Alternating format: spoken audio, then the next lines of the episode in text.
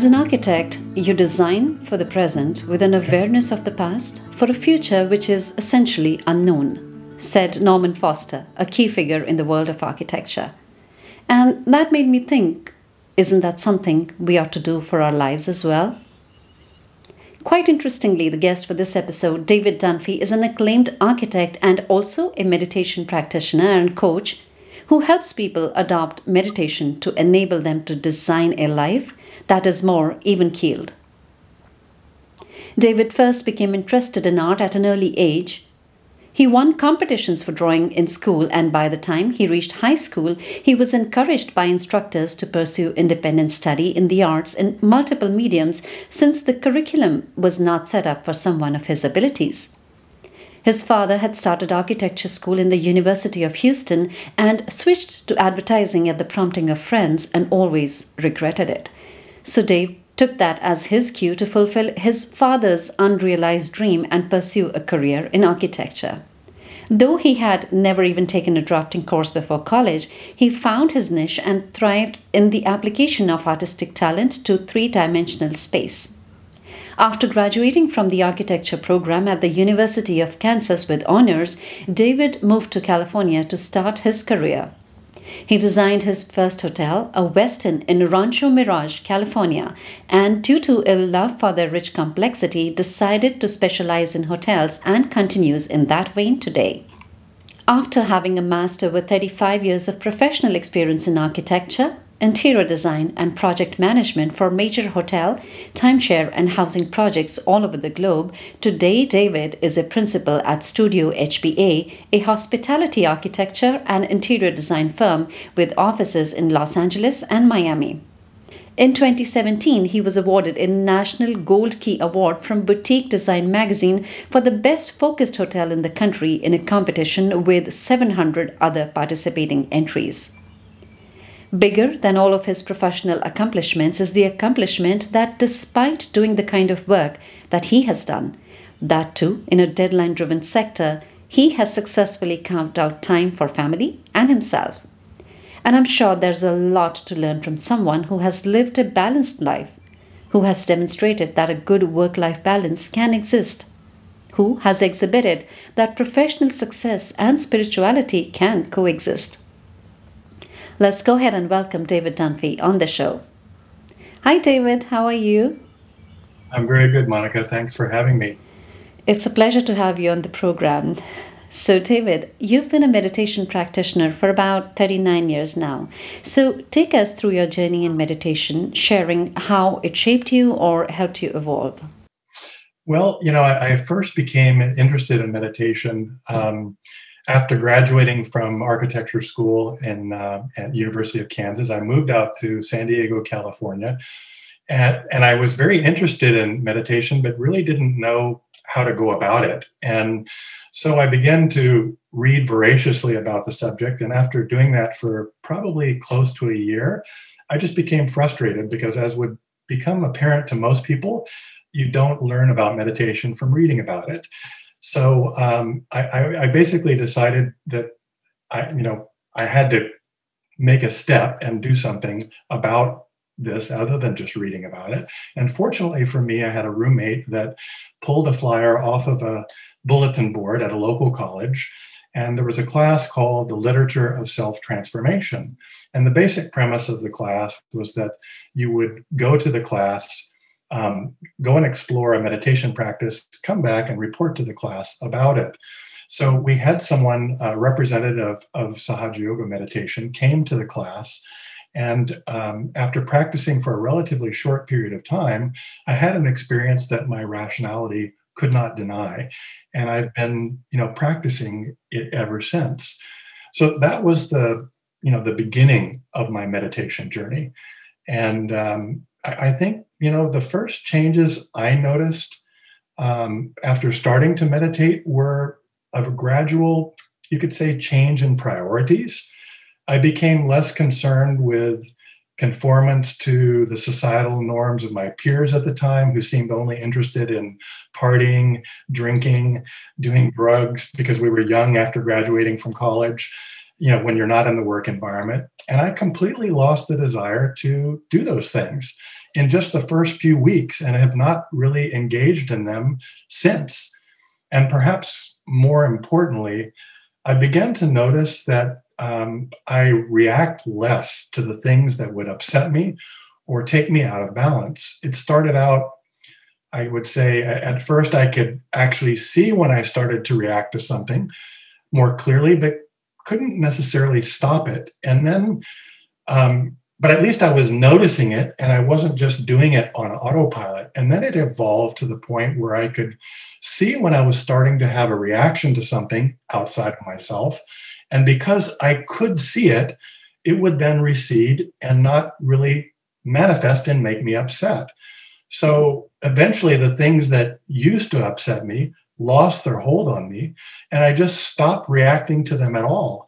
And I noticed that a very tangible baseline of calm and inner balance was being established through meditation that was not easily unsettled. That's really beautiful. That's an amazing experience and journey that you've shared with us, David. So, David, in one of your interviews, you mentioned that yours is a deadline oriented business, yet you encourage people working with you to leave workplace not too late because you value the fact that it requires some bit of detachment and freshness to be creative and in your industry you know you're valued to be creative in today's world where everything is about going faster doing more it's important to understand from someone as successful as you about the importance of cultivating the habit to slow down from time to time so if you'd like to speak to that or to any other challenges that are unique to your profession and where you find meditation can yes. help um, i think you know it, I, my profession is particularly deadline driven. Um, it's it's um, you know, and we're we get inculcated into that culture in school by pulling all nighters before doing presentations uh, that are attended by a jury, and so there's a lot of pressure. And you know, anyone who's worth their salt in a creative profession will think, well, I can't stop until the deadline because I can always get better. You know, so I was you know, uh, I, I, could say conditioned uh, to that kind of approach to my profession. And of course, it's when you graduate from school and you get into the actual profession, it's even more that way uh, because there's money involved and there are, are, are, deadlines that that cost money. So, um, and I, I guess you know, for the first few years that I was practicing um, you know, my firm was entering a lot of design competitions, which is another layer of, of pressure and effort. And um, and I, I began to meditate shortly after that, and to start to juxtapose the um, the impact of, of pace and deadline, not only in my professional life, but in every aspect of my life, against what I was feeling in meditation, and which was a very calm baseline that helps you not to react. And I think that you, uh, over time, that became that the sense of that and that and the tangibility of that state became stronger and stronger, so that as I began to uh, rise in the ranks and to manage people and to um, to try to help them in their professions, uh, you know, I tried to take what I learned and just to to share that with them in the sense to, to help them to create breaks. So, like in my staff, I don't like people to work through lunch. It's endemic in this profession. And in many professions, people sit and shovel food at their desk while they're working. And it's not, you know, it's it's not actually healthy to do that for the body and even for our, our sense of work-life balance. So I I try to inculcate in my staff the notion of taking a, a break at lunch, getting out of the office and spending time just you know with your attention not focused on something that is using your brain and the activity of thinking and the application of will uh, that it takes to do so many of our professions today and you know we don't as a as a rule advocate as a standard of uh, a standard default working a lot of overtime either. You know, if we have a deadline come up um, for a special project, of course we work late, and you know that's part of this profession. But I think it, that is not our standard default to week in week out have staff working overtime and you know because in, in a creative profession you you have to be fresh and to be able to channel that creativity when you're when you're all fagged out and you've been working several nights in a row you can't do that as effectively and when you work in a profession where solving creative problems is a daily effort uh, sometimes tapping fully into that creative well can be hit or miss and on a personal level i find that meditation allows me to tap into something that is beyond the realm of my own experience, like what I studied in school or what I look in magazines as the latest trends in architecture. You could call it, you know, a wellspring of inspiration that comes from something beyond ourselves, which I feel meditation allows me to connect with. So if I'm trying to solve a problem, meditation allows me to penetrate through to the crux of a solution more easily without the usual endless analysis and spinning overthinking that especially when we're tired and we've been working too many hours is is a very strong tendency so it's it's i could say it's like being able to grasp the essence of something quickly and arrive at a solution because you're looking at the problem from maybe a thousand feet height rather than in the minutia of it. And, and I think that's applicable to any profession, not just a creative pursuit, because we all face problems in our professional life. And when we get too close to them and we have our blinders on and we're using the conditionings of how we've always approached things, sometimes we cannot see the most creative or the most uh, enlightened solution to a problem that we can get when we when we meditate and we put our attention inside and we draw from something that is not just a byproduct of our thinking uh, if that makes sense. I wish you know so many of us knew that aspect about ourselves as well because in our minds you know we think if we slow down or if we stop you know we're losing time we're losing time and we could have used that time in doing something more. But only if we knew you know what you just shared that how it helps in its own yes, way to just slow down. And you know another confusion we go through is you know between the two terms the quality of life and standard of living. Now, while standard of living refers to the level of monetary wealth, material goods, and necessities available to an individual, which is primarily based on income, quality of life, on the other hand, is still a subjective measure that measures happiness. And I did try to research a bit. The WHO also defines quality of life as an individual's perceptions of their position in life in context of the culture and value systems in which they live and in relation to their goals and expectations. Now, the problem with the lack of clarity about the difference in these two terms is that we start prioritizing things differently and then chasing them accordingly. So, the question now that I want to ask is that what, according to you, constitutes a good quality of life? And is it dependent on one's standard of living? And how does meditation help anyone improve their quality of life? Yeah, good question. I think it's one that faces, you know, it doesn't matter what culture, what country, what language you speak. Um, it, it's something that we all face.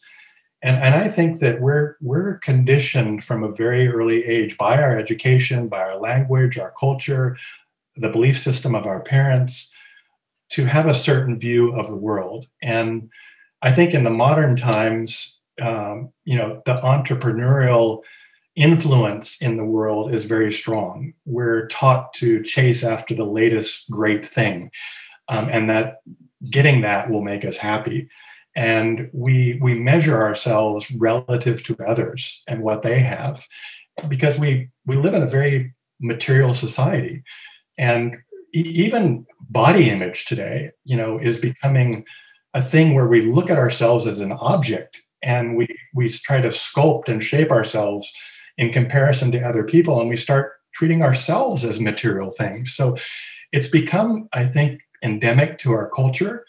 And I think it, it comes from um, dwelling in the realm of the relative versus the absolute. And I'll explain what I mean by that. Um, language, culture, education, they vary and are different for everyone. Um, there's no necessarily common thread across the globe for that. Whereas the things that are absolute are true for everyone let's say, the unconditional love for our children, Uh, or if we see someone in trouble, the compassion that wells up and the desire to help. These are things that are are absolute emotions. They're not they're not conditional. They're not relative to someone else. They are they're just pure. And I, I think when we begin to meditate, we begin to touch what is absolute in ourselves, and we begin to transcend the boundaries of what we've been conditioned with and what is different for everyone. Because i mean some people are taught that education is very important. Some people are taught that money is very important. Some people are taught that health is very important.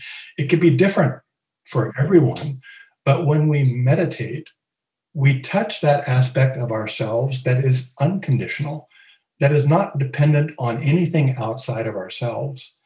We begin to touch that part of ourselves that is absolute.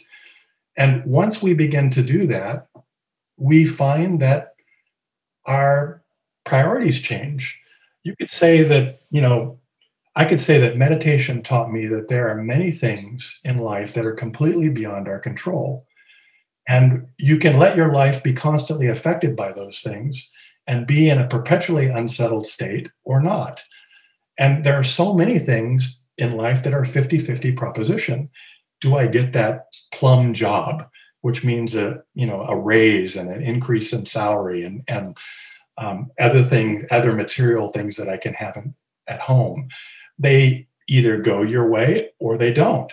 And if they don't go your way, you're upset at least half the time. I think once I could see this clearly, I, I decided that this was no way to live life and that, the development of an inner state that is peaceful, balanced, and gave me the ability to develop the quality of, of witnessing the dramas of life rather than constantly reacting to them, that my neighbor got a better car than I have, would be a better way to live on a daily basis. I, I noticed also that I became more confident and compassionate without the past expression of competition, ego, or arrogance, and that I was more willing to stand firmly for my principles without fear of judgment or reprisal or a risk to my reputation or standing in the world. In other words, my self view was not dependent upon something outside of myself. What I have, where I live, what I drive, and I think through meditation, we become more sensitive and aware of the principle of collective benevolence rather than perhaps just the needs of the individual um, or establish precedents that maybe don't relate to the good of the whole. Um, we see this particularly in the pandemic, where we're all in the same boat. We're all faced with the same problems. And I've seen a new dawn of compassion in people because of that common thread that runs through everyone where we you know there's something that you know we're, we're now thinking more about you know by wearing a mask or doing these things to keep from infecting others the benevolence of the whole and not just ourselves. So i think even though it's a very difficult time it has brought about changes that i think are good True. Yeah. And sometimes, you know, these kind of uh, situations just help us look for deeper meanings and higher awareness of the self. And I wish, you know, more of us could learn to value the right things in life. And also, you know, quite interesting was a study that was carried out over several years. It was done on 195 spinal cord injured men. And at the time that the research was done, they had all been injured at least 20 years. And researchers concluded with significant data showing that people with injuries reported a higher quality of life and as you would imagine, you know, many people were surprised by this. The findings were that compared with non disabled men, fewer of those injured men thought material comforts, work, holding high positions were important, and more of the injured men felt relationships with relatives, learning, creative expressions, quiet leisure activities were important. Monica, the pandemic has taught people what they can do without. Uh, you know, and, and I think that's a good thing uh, because it's it's caused a, a, distillation process to occur in the priorities of everyone across the globe. Um, when you learn what you can do without, and you learn that your connection to other people, because all of this isolation that we've encountered has been, you know, it's affected mental health. It's caused so many repercussions in in uh, in individuals that you know are feeling isolated and feeling suicidal and and all, all of these psychological problems that have come about as a result. And I think that people have generally come to understand that our relationships to each other um, are more important than the things that we have. And you know, I, I personally, you know, from just not going anywhere for for such a long time, it's really distilled things for me. And I think that process has happened for just about everyone in varying degrees. Yeah. So true, absolutely. Who would have thought that, right? mm-hmm. So, also, David, now that you've been teaching meditation for several years, you know, that makes me believe that you've been exposed to a wide range of individuals with a wide range of personalities who come in with their own strengths and challenges.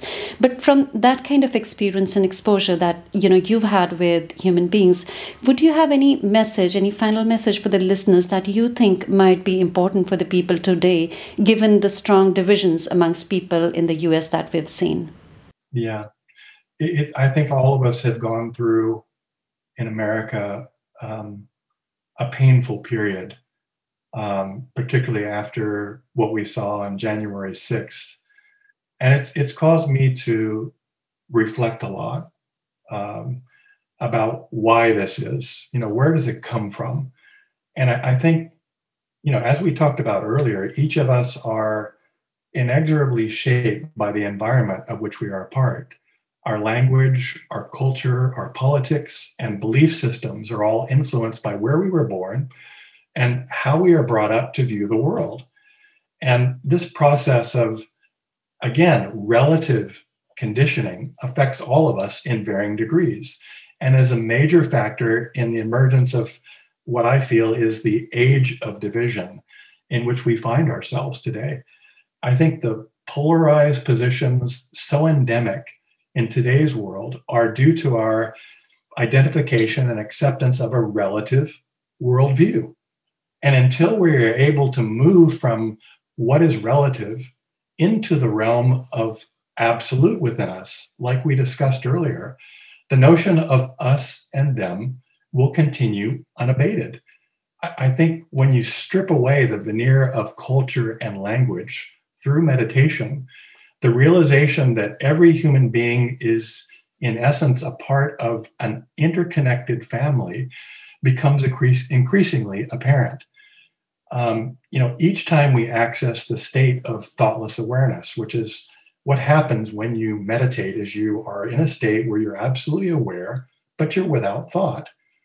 And when you enter that state through the practice of Sahaja Yoga meditation, we're connecting uh, to what is absolute within us and tapping into what Carl Jung described as the collective unconscious. In this state, we can see clearly that all human beings are interconnected and that each of us has an inner energy which is common to everyone. And I think in this age of point, counterpoint, scoring the latest soundbite to be picked up by you know a hungry media. It's time for humanity to realize that our true differences are less than skin deep and the positions that we so vociferously defend are no more than constructs of a relative world. Uh, like you could say a thick fog in a in a dense forest that the rays of the sun can easily dispel. And i think meditation is that light that we need to overcome this problem. That is really such a beautiful message, and I wish it, you know, reaches many of us.